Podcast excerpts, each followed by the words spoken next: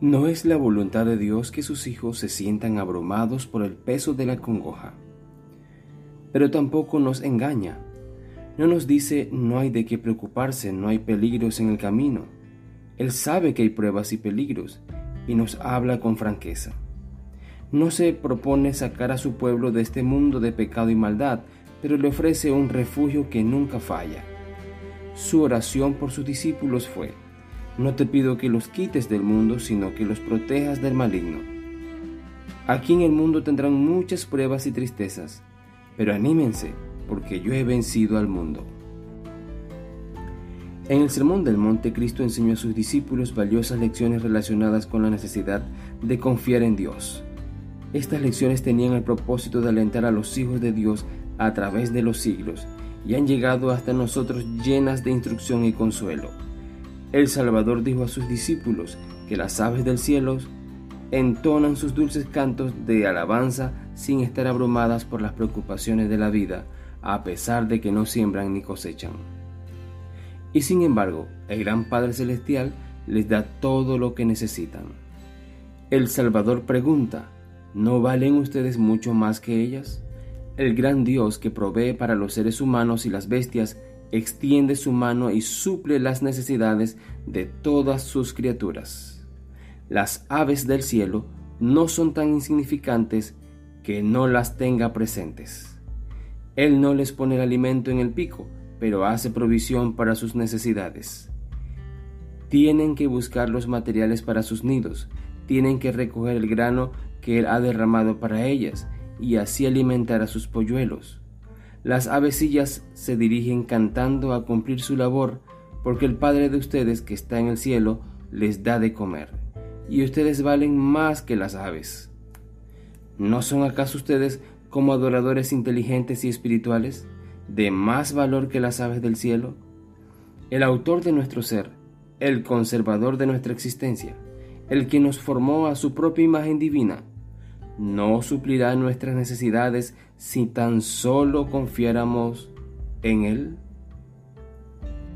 Cristo presentaba a sus discípulos las flores del campo, que crecen en rica profusión y lucen la sencilla hermosura que el Padre Celestial les dio, como una expresión de su amor hacia el ser humano. Él decía, observen cómo crecen los lirios del campo. La belleza y la sencillez de esas flores naturales sobrepasan en excelencia la gloria de Salomón. El vestido más esplendoroso producido por la habilidad de la alta costura no puede compararse con la gracia natural y la belleza radiante de las flores creadas por Dios. El Señor Jesús preguntó, si así viste Dios a la hierba que hoy está en el campo y mañana es arrojada al horno, ¿no hará mucho más por ustedes, gente de poca fe? Si Dios, el artista sublime, da a las flores que perecen en un día sus delicados y variados colores, cuánto mayor cuidado no tendrá por quienes creó a su propia imagen? Esta lección de Cristo es un reproche contra la ansiedad, las perplejidades y dudas del corazón sin fe. El Señor quiere que todos sus hijos e hijas sean felices, llenos de paz y obedientes. El Señor dijo, la paz les dejo, mi paz les doy. Yo no se las doy a ustedes como la da el mundo. No se angustien ni se acobarden. Les he dicho esto para que tengan mi alegría y así su alegría sea completa. La felicidad que se busca por motivos egoístas fuera de la senda del deber es desequilibrada, caprichosa y transitoria. Pasa y deja el alma llena de soledad y tristeza. Sin embargo, en el servicio a Dios hay gozo y satisfacción.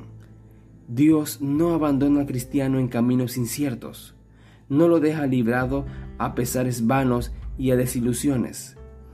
Aunque no estemos disfrutando de los placeres de esta vida, podemos gozarnos aguardando la vida venidera.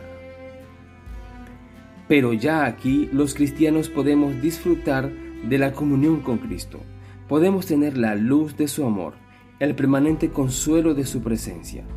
Cada paso de la vida puede acercarnos más al Señor Jesús. puede darnos una experiencia más profunda de su amor y aproximarnos cada vez más al bendito hogar de paz. No perdamos, pues, nuestra confianza, sino tengamos una seguridad más firme que nunca antes. El Señor no ha dejado de ayudarnos y nos ayudará hasta el fin. Fijémonos en los hitos conmemorativos de lo que Dios ha hecho para confortarnos y salvarnos de la mano del destructor. Tengamos siempre presentes todas las tiernas misericordias que Dios nos ha mostrado, las lágrimas que ha enjugado, las penas que ha quitado, las ansiedades que ha alejado, los temores que ha disipado, las necesidades que ha suplido, las bendiciones que ha derramado. Fortalezcámonos para todo lo que nos aguarda en el resto de nuestro peregrinaje. No podemos sino esperar nuevas perplejidades en el conflicto venidero, pero podemos mirar hacia el pasado tanto como hacia el futuro y decir, hasta ahora el Señor nos ha ayudado, y así vivas protegido todos los días de tu vida. La prueba no excederá a la fuerza que nos dé para soportarla. Sigamos, por lo tanto, con nuestra labor donde quiera que se nos presente, sabiendo que para cualquier cosa que ocurra, Él nos dará fuerza proporcional a la prueba. Y antes de mucho, las puertas del cielo se abrirán para dar paso a los hijos de Dios y los labios del Rey de Gloria pronunciarán la invitación que resonará en sus oídos, como la música más dulce.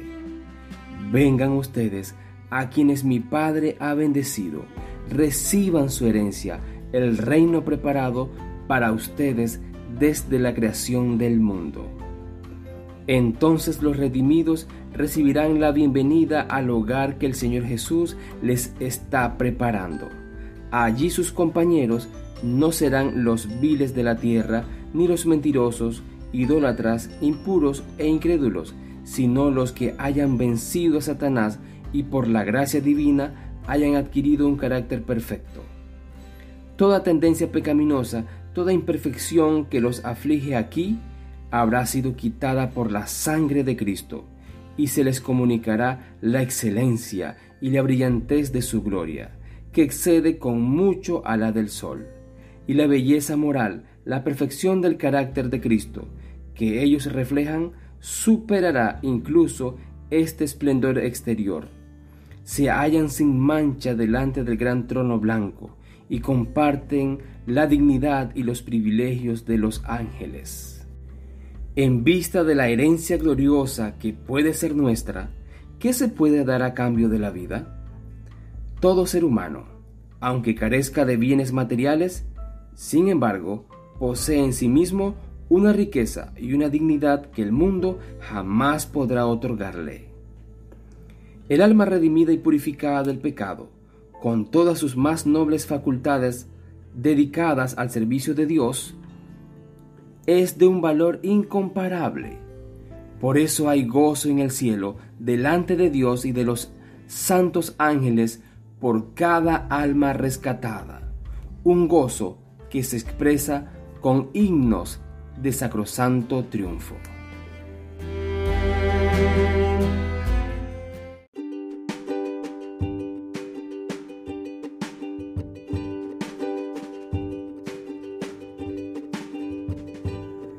Gracias por escuchar este audiolibro.